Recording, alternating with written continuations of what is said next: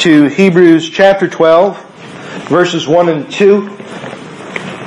We're going to be looking in this passage today, also looking in chapter 11.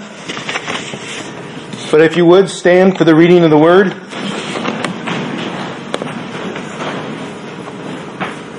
Hebrews chapter 12, beginning at verse 1. Therefore, we also, since we are surrounded by so great a cloud of witnesses, let us lay aside every weight and the sin which so easily ensnares us, and let us run with endurance the race that is set before us, looking unto Jesus, the author and finisher of our faith, who for the joy that was set before him endured the cross, despising the shame, and has sat down at the right hand of the throne of God. This is the word of God for the people of God. God. Amen. Uh, You may be seated.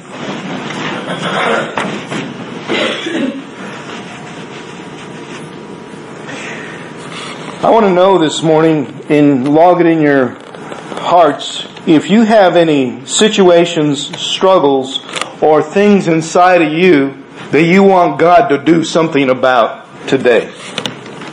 That you just can't seem to get an answer. That you're struggling with it, and you've been praying about it, and it seems like your prayers just won't come true. Or they won't come through. Or it seems as though God isn't listening. This morning, we're going to approach the throne room of God in a very special way. Why? Because this text asks us to. I have a question for you. Would you all like for me, for you, to work on your car transmission if it ever breaks down? No, you don't. No. Well, let me give you some qualification. In the 1980s, I worked for Pepsi in their transportation department and I pulled transmissions off their delivery trucks. Now, would you like me to work on your transmission? No. I worked there for eight hours. Now, why wouldn't you want me to do that? Not qualified. Not qualified. I pulled all the bolts off, I hoisted it up and set it aside for the professional to fix it. There you go. I was good at that. What you do that? I was good at taking things apart. I still make a mess of things.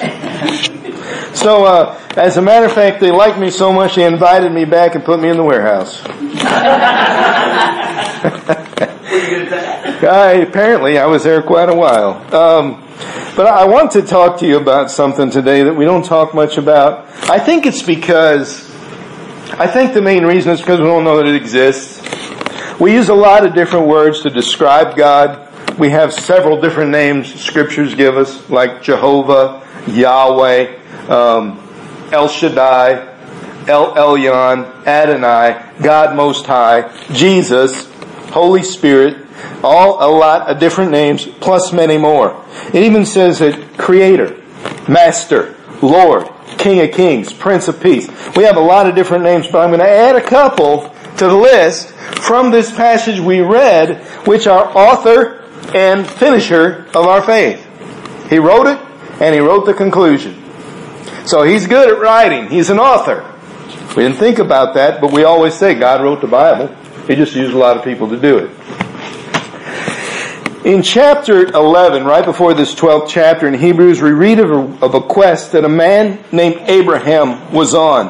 And I've got it on the screen for you there. Um, it's in verses 8 through 10, where Abraham has already um, done a lot of the work, but in, in these verses, he's uh, talking about why he did what he did.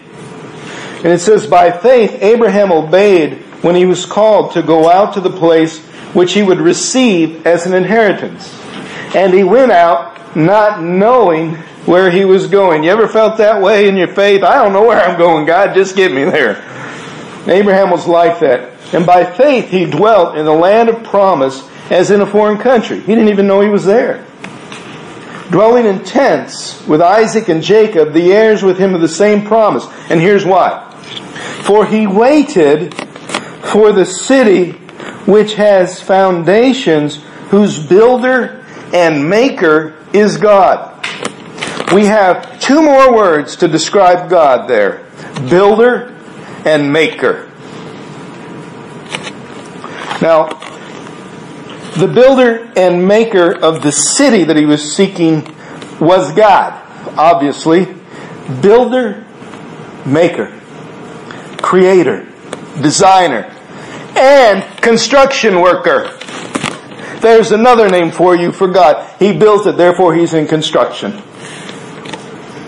We're not done with the names yet. It's a work of God for the city that Abraham was looking for. And why was God doing it? He's the only one qualified. you don't want me building the city you're going to inherit when you're done with your life here and go to see Jesus. You do not want me to design that thing. And you probably don't want anybody else but God to build it. Or, maybe you do. Maybe you want the one who laid out the design for the Titanic. Intelligent work, he just forgot a few things. God doesn't forget. Or maybe the person who built the Leaning Tower of Pizza, or Pizza, some of y'all used to call it that, I'll bet, when you were a kid. Pizza. Leaning Tower of Pizza. I used to go, man, I'd like that much pizza. but no, pizza was built on soft ground. It wasn't built on bedrock. So, you know, things going to fall eventually. It's taken a few hundred years to get there, but it'll get there unless they prop it up. And how can you fix it? You can't. You just keep letting it lean. No longer do they let visitors in because they would fall out the window. But I want to share with you something that that city that God is building, that Abraham was seeking for, was his kingdom that he built, that he designed, that he created. That is the city that Abraham looked for, is the race that Paul or whoever wrote Hebrews is talking about in verse 1 of chapter 12. It says, to run with endurance the race set before us. That is the race for the city God made. Now, when God does something in which He is the designer and the creator, it turns out incredible. It really does. We can't fathom what that city looks like. But look at the earth for an example. It's sheer perfection on a scale that we can't fathom. It fits perfectly into its orbit for the seasons. Has for many, many years and will continue. It fits on its axis at the right angle. Any tenth of a degree variation one way or the other, it doesn't work. It fits perfectly in the solar system, so the gravitational pull keeps it where it needs to be. It fits in the solar system, in the solar system that fits in its galaxy that fits with the gravitational pull of everything else to keep that solar system where it needs to be, so our Earth will stay where it needs to be. And our galaxy fits perfectly in the universe amongst all the other galaxies to make sure that galaxy is in its right place, so our solar system is in the right place, so our planet is in the right place, so that we are in the right place. That we cannot understand. But God designed it and it's beautiful. It works wonderfully. It is not arbitrary, random guesswork that this creation and all the universe is here by chance. That would be insane to think that. That nothing could do this this well. It's flawless. Random chance is not flawless. no way, no how. And so I want to share with you a little bit more about why I'm talking about a God that's a designer and a creator. In verse 1 of chapter 12, which we just read, it says to lay aside every weight and the sin that so easily ensnares us or besets us, as some translations use. Why? Why? Why do we want to lay down sin and, and the problems that beset us? Well, here's the reason why. The first part of the verse gives us a clue anyway. It says there's a great cloud of witnesses around us. Now you might go, well, there's about 25, 30 people here today. Is that the witnesses? No. That is not the witnesses he's referring to. Please understand, this author was not referring to Milburn United Methodist Church when he wrote that. He was referring to chapter 11. Chapter 11 is a list of all the great people in faith. Moses, Samson, uh, you name it, Abraham, Isaac, Jacob, all those folks. I mean, there's a bunch of people in the list, and he doesn't have time to talk about all of them. And it says this great list of the saints that gone before us are witnesses around us. And they are witnesses right now. As I'm speaking. As we're listening. Not judge and jury type witnesses. Please understand. They are rather seen as encourager witnesses. Scripture tells us right away that they are the kind of witnesses that look on like someone's running a marathon or a race and they're the onlookers cheering them on. Now get this, they're not just cheering one runner. They're cheering them all. And why? Because they're spaced out along the path of our life and on the path of each of our lives so that we have encouragement at the right time when we need it. Because there's times when we're real close to God, we're on fire, we don't need more encouragement. We are the encouragers in those moments. When we're on fire, we don't gotta say, someone cheer me up. we say, who can I bless? Let me tell somebody how good God is today because He's really good to me right now. And we just can't keep quiet. Well, these are the witnesses and they're along the journey of our life saying, keep going. Look at what I went through. Don't give up. And sometimes you might need a Samson who was so recklessly disobedient, immoral, saying, sometimes we make bad mistakes, but God can still use us. And sometimes we need a Moses who got angry and didn't get to see the promised land and say, don't let your anger stop you. Keep going. Keep hanging in there. All the witnesses got something to tell us as we get struggles along the journey. And this is why the writer says there's going to be some tough times. There are going to be things in our life that don't seem fun. Let me say that even more clear that are not fun, not comfortable, not easy.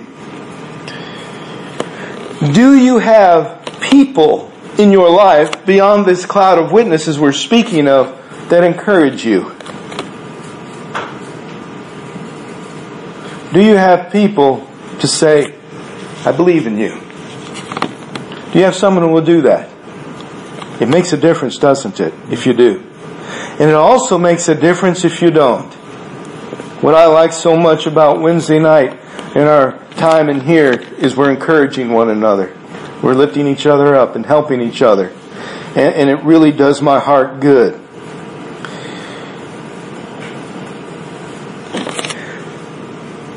We are running a race. And we're going toward something. Uh, verse 28 tells us what we're running toward in this 12th chapter. It says that we are headed. See, here's what he does. He talks about this race and he goes somewhere else for a while. he just does that. Don't ask me why. He just does that. He goes somewhere else for a while and he comes back to in chapter 12 still, verse 28 where he says, Therefore, this, uh, we're running this race with so great a cloud of witnesses, looking at Jesus, the author and finisher of our faith. Therefore, since we're receiving a kingdom which cannot be shaken, let us have grace that we may serve God acceptably with reverence and godly fear. Now, here is the goal of the race. We're receiving a kingdom which will not fail, which cannot be destroyed or shaken. And all the time before that, he's talking about stuff that messes up stuff that gets broken. It doesn't work real well. talks about people um, getting weary. As a matter of fact, in verse 2, when we look at this race, it says, we're looking to Jesus. We're looking to Jesus as we run the race. Let me tell you something. I'm not a good runner. So my advice is based on my experience. Please don't, don't take this as how to succeed. I'm going to tell you how to fail. Because every time I try to run, I fail. But let me tell you how you can fail. Runners cannot look at the pavement and succeed. And I don't mean to watch for potholes. I mean to keep their head down and only see pavement all the time. They cannot succeed by looking down. They cannot listen to body aches and pains and struggles and screaming shins and hips and uh, ankles and calves and lungs and arms that are tired and continue the race. It just happens that way. They cannot look around at stuff around and wish they were doing something else and continue that race. How do I know? Because that's what I do when I stop running every time. You see, when I start to run, I think it would be really nice one day to run a marathon or a 5K or a 10K. But in the midst of the first day of practice and I'm tired and sweaty and it's hot out, I go, you know, I'll never get through this. And I can say, but I said I wanted to do the marathon. I go, it's not that important. I don't care if I ever run a marathon. I haven't run one yet. Nobody in my family has. Why would I care if I run a marathon? That is not how you train. To not care about the end. Why do I say that? Because a runner who finishes has to have a finish line worth going to. They have to have a, a reward, something that drives them forward when they cannot. I don't have the drive that says, let's keep running just so I can get there. I'll walk, thank you. Someone can pick me up in a car. I'll ride a bike. I'll get there quicker. That's my thinking. I'm not a runner. I can't do that stuff, but there are people who can and they love it because they know there's an exhilarating end in front of them. and there is for them. It's just not the kind of reward that I'm looking for when I'm tired. But hear me again. They must look toward what they're running for, running to, their purpose, the finish line, the thing that keeps driving them onward. They're looking to something. Something that makes the pain and the struggle and all the hours of training worthwhile to them. What about you?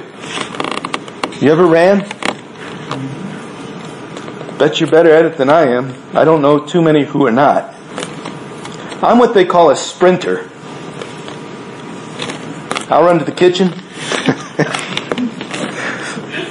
I'll run downstairs, get something.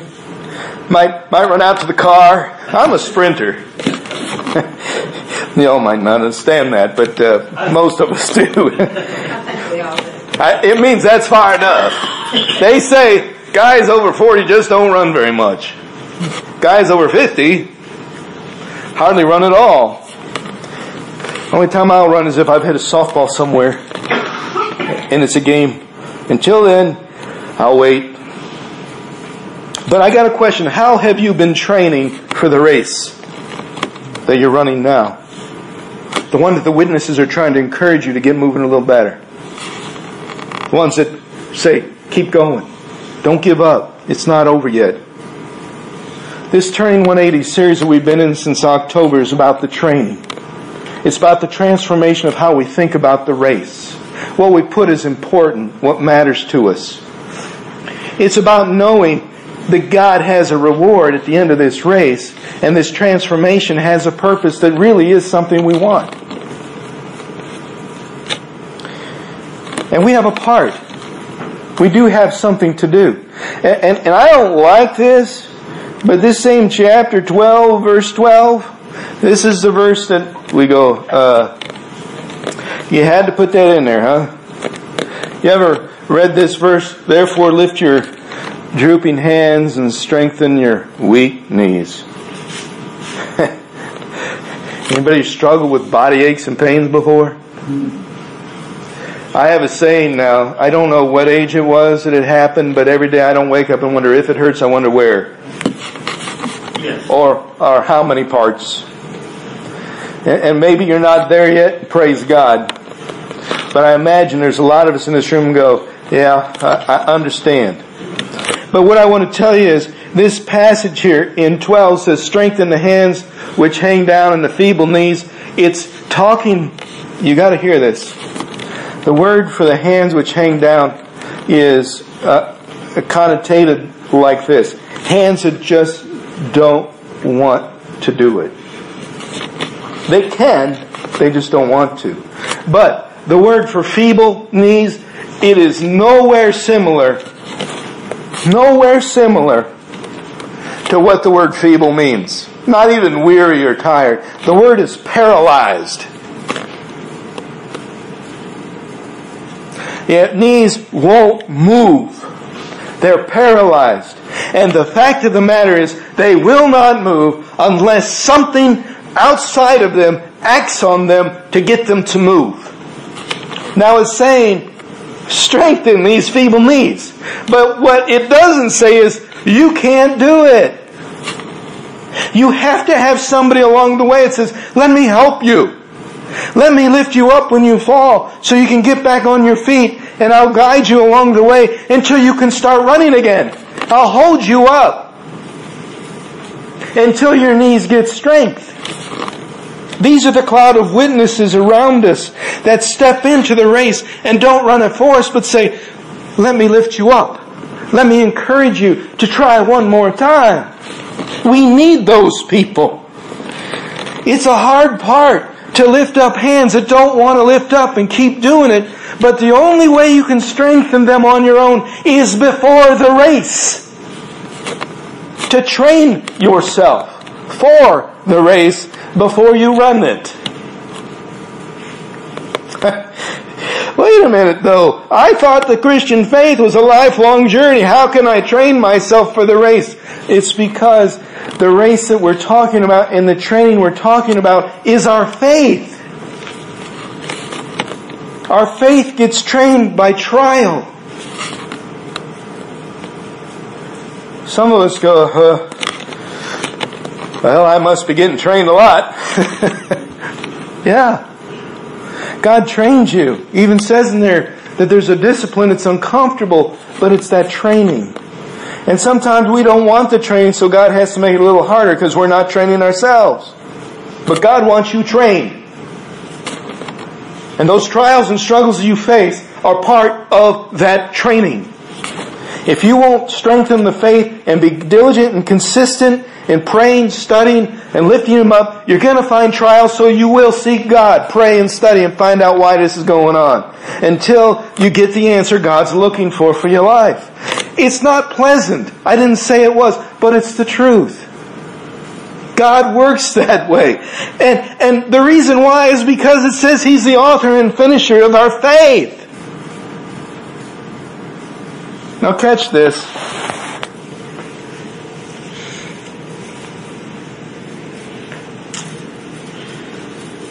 God in Jesus Christ designed it. He created it. He made it. He created you and me the way we are. And we go, oh, no, no, no, no. Oh, you don't understand. Society made me this way. I'm cynical. I'm tired. Life made me this way. I'm going to share this with you. You are fearfully and wonderfully made by God in your mother's womb. Whether or not you understood that, it's because you don't know how that happened because you were not able to understand these things. Nor is anybody else understand how God could do that. How that length of DNA in your body that stretches millions of miles, He put that together. Now let me put that into perspective for you. If God designed you and this world begins to corrupt you. Do you think you want someone who is an inferior transmission person to work on your transmission to get you up and going? Just ask asking. You already said no. It was me. No, I can't do that. But let me tell you how valuable this is. Remember, do you all remember Henry Ford invented the assembly line or perfected it for the automotive industry? Henry Ford, very, very practical, shrewd businessman. Let me tell you how shrewd he was. He, the factory in Detroit, right? He got his parts out of Georgia and shipped them to Detroit. And he selected the manufacturer in Georgia for a reason. It wasn't because the parts were cheaper there. It was because he wanted his parts shipped in pine boxes. and Georgia had a lot of pine trees. And nobody else had abundance of pine trees where they'd have to go and buy pine trees and make the boxes to ship the parts in. And, and, and George said, yeah, that's easy for us. We got thousands of these things. We'll just ship them up there. And, and Henry Ford, very shrewd, wanted them shipped in pine boxes because the pine boxes were what he made his dashboards and his shifter mounts and all the other wooden parts in his car out of pine. So he got all his wood parts for free. Very shrewd businessman. He got his parts plus the parts for the parts for the next parts. Very good at this. So, one day, the assembly line comes to a screeching halt. He calls the tech managers throughout the factory and they say, we don't know what's wrong with it. And he says, I'm losing money by the second. You get it fixed. And they said, we don't know how. He said, well, the man who built that, get him in here. Hear me? The man who designed it, built it, and oversaw it being put together, get him in here. And get him in here now. I ain't losing money. That's basically what he said. I'm paraphrasing, obviously. I think Henry Ford is probably more proper and probably use explicatives. I have no idea how he talked. So I'm telling you this story by the way I heard it. And so the man comes in. And Henry Ford watches him.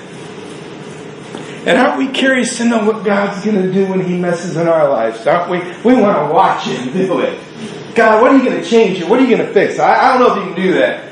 And so Henry Ford walks around with this guy for half an hour as he looks at this, looks at that, and then after about an hour of looking, he goes to a spot and tinkers for 10 minutes. Then he goes back to the start button and starts working. Henry Ford says, Thank you. He says, I'll send you a bill.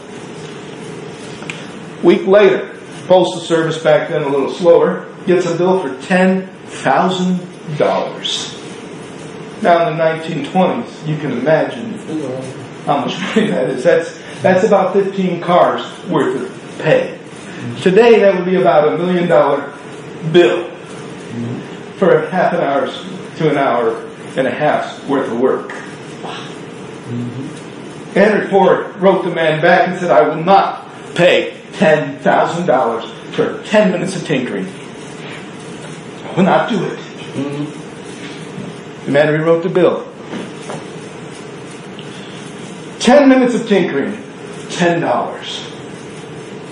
Knowing where, how, and how much, $9,990. Total bill, $10,000. Sent it back. Henry Ford paid it in full happily. Why? Because the master creator knew what to do, where, when, and how. Mm-hmm. God knows how to tinker in our lives. Here's the other title for God mechanic. Mm-hmm. For your life, for your body, for your heart, for your soul.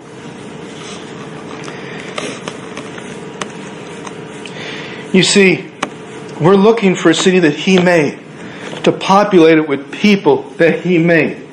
And He wants to tinker, if you will, in the right way in our lives to get us ready to be inhabitants of that. And we don't know what that's supposed to look like. And so we tell God, well, this is what you need to do in my life because this is what I think needs done. And God's going, um, I've got a bigger picture in mind. You don't know why I created you. You don't know your purpose in eternity. I'm not going to do that. I'm going to do something over here. And I'm going to adjust this thing. and, and I'm going to make you uncomfortable until you let me. oh, God, please don't make me uncomfortable. Well, God says, well, then trust me. The only problem is, is when God's doing that, He's asking us to endure. Now remember, He says, let us lay aside all this weight that's besetting us, and it's the weight that we put on ourselves, our own thinking, our own expectations and assumptions. I make a lot of them, you make a lot of them. They all get in the way. The sin that comes up and besets us along the way. All this stuff that God has to work through to get us to where He needs us to be just so we can do what He wants us to do. And we go, hey, man, I must be fighting God or something. Absolutely. And he's saying, run this race with endurance. And, and that's a good way to put it, uh, is endurance. And endurance has a purpose. And I, I got to tell you why he says run this race with endurance. Because you can't endure if you don't know something good's coming talked about it a few weeks ago when we said when we're depressed, we don't know when it's going to end. We think it's just going to go on and on and on, so we don't know how to endure it. When we're struggling and things aren't going well, we just don't know when the better day is coming.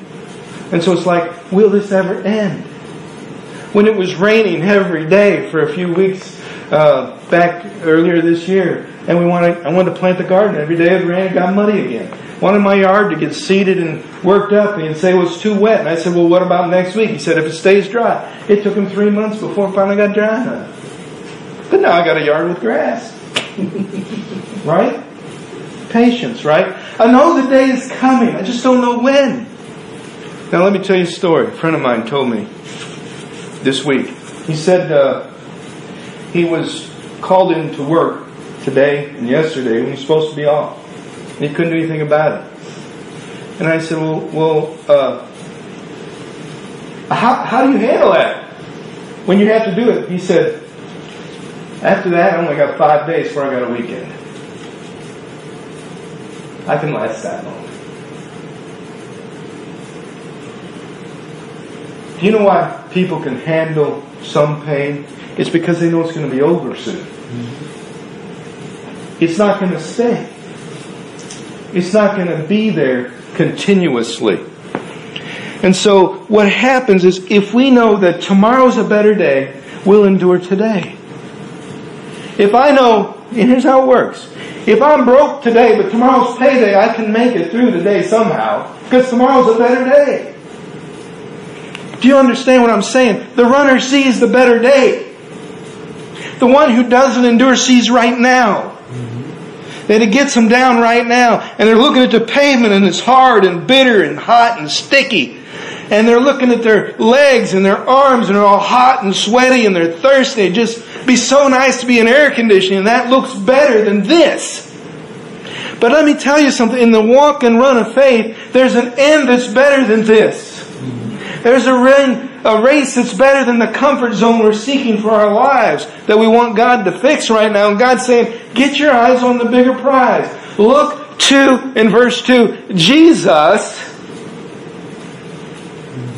looking to Jesus, not looking at the pavement or how hard the race is or how bad the struggle is, but looking to Jesus, the one who designed the race in the first place. He knows how to complete it for you. He knows what to do to get you there. He also knows how you run because He built you the way you are. So this is all good news. And that's why that second verse for me is so powerful. The founder and perfecter of our faith. Is that not awesome?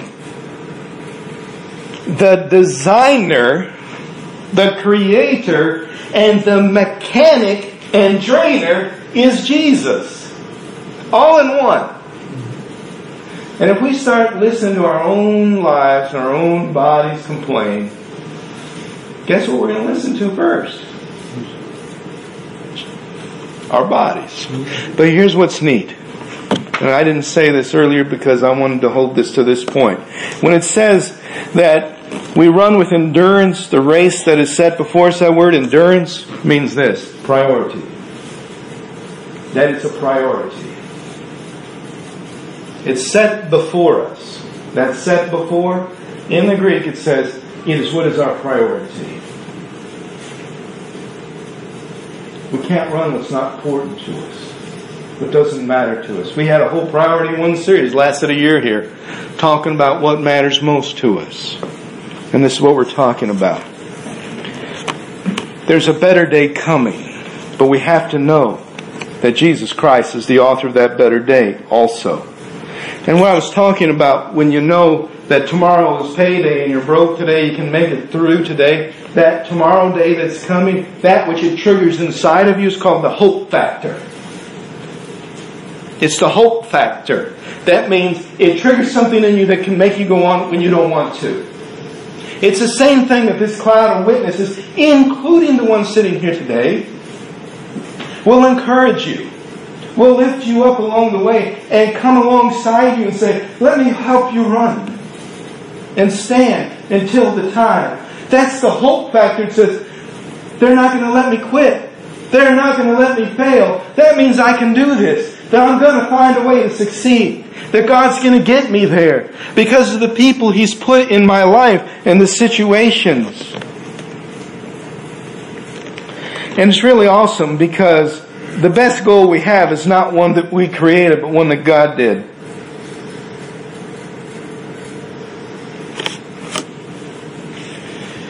And so, when God is the author and finisher of our faith, the pioneer and perfecter, that word for finish and perfect, y'all might remember this word, teleos.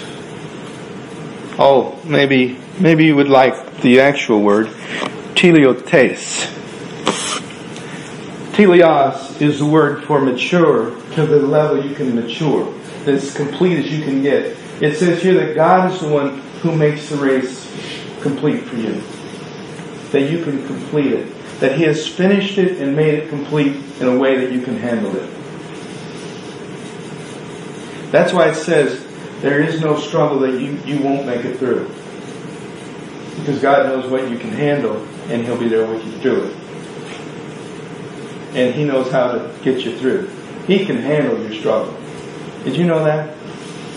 Did you know God knew that it was going to happen already? That He's already planned for it? We talk about this in, in the book of Matthew. It says that He knows that even a sparrow falls from the tree. He sees it. But we miss the whole meaning of what Jesus is saying. And if you miss this, you're going to miss this whole faith thing completely.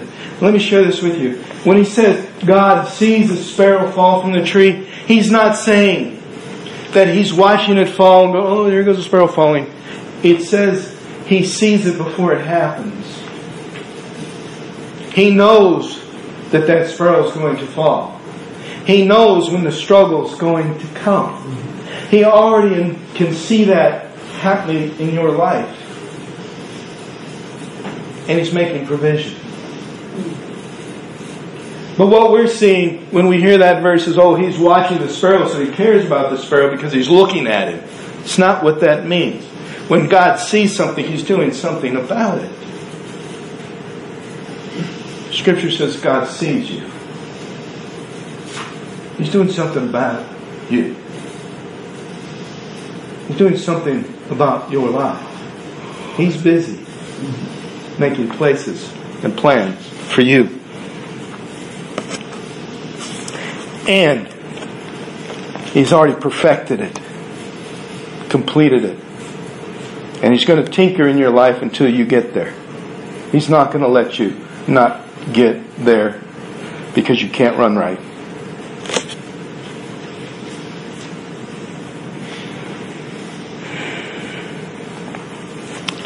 And here, here's what I want to do this morning, and I hope this, this helps you. Races are meant to be finished not run.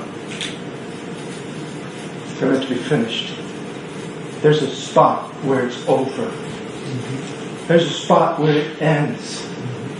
And sometimes we don't see that. So this morning I'm going to ask you to do something. If you want to, you do not have to do this. But I've done it before and it works.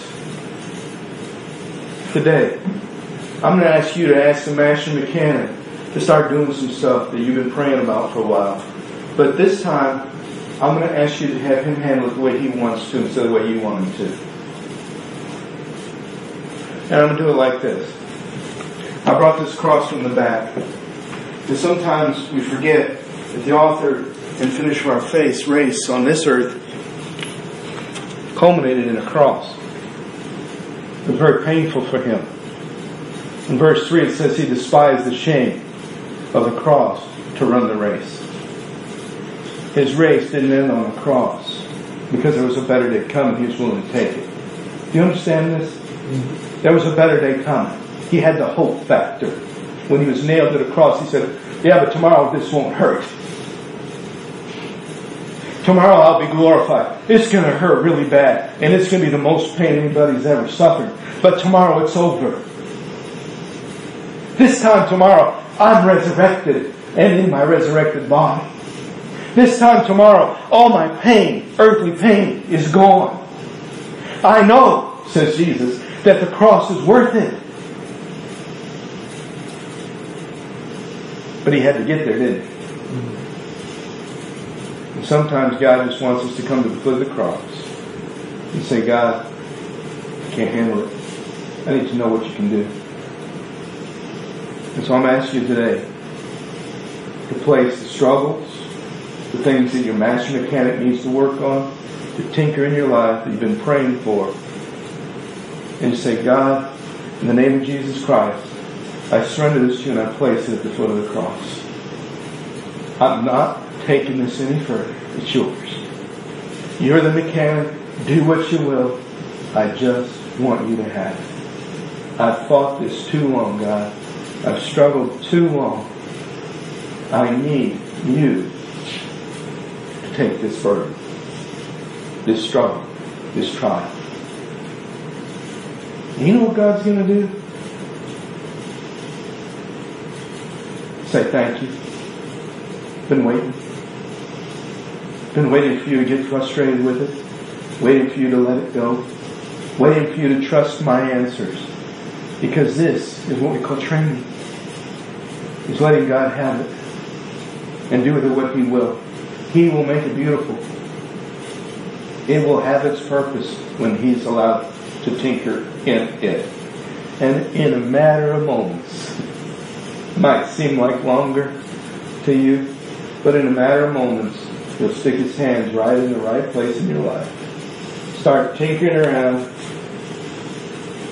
and say, God, how'd you do that? All you did was some tinkering and now all of a sudden my life's better. And God will say, anybody can tinker. I just know where. I don't know how. I built you. You're mine. And I want you to run the right way. And I love you, and I'm not going to let you be struggling anymore. Look to my son. Look to me. Would you pray with me?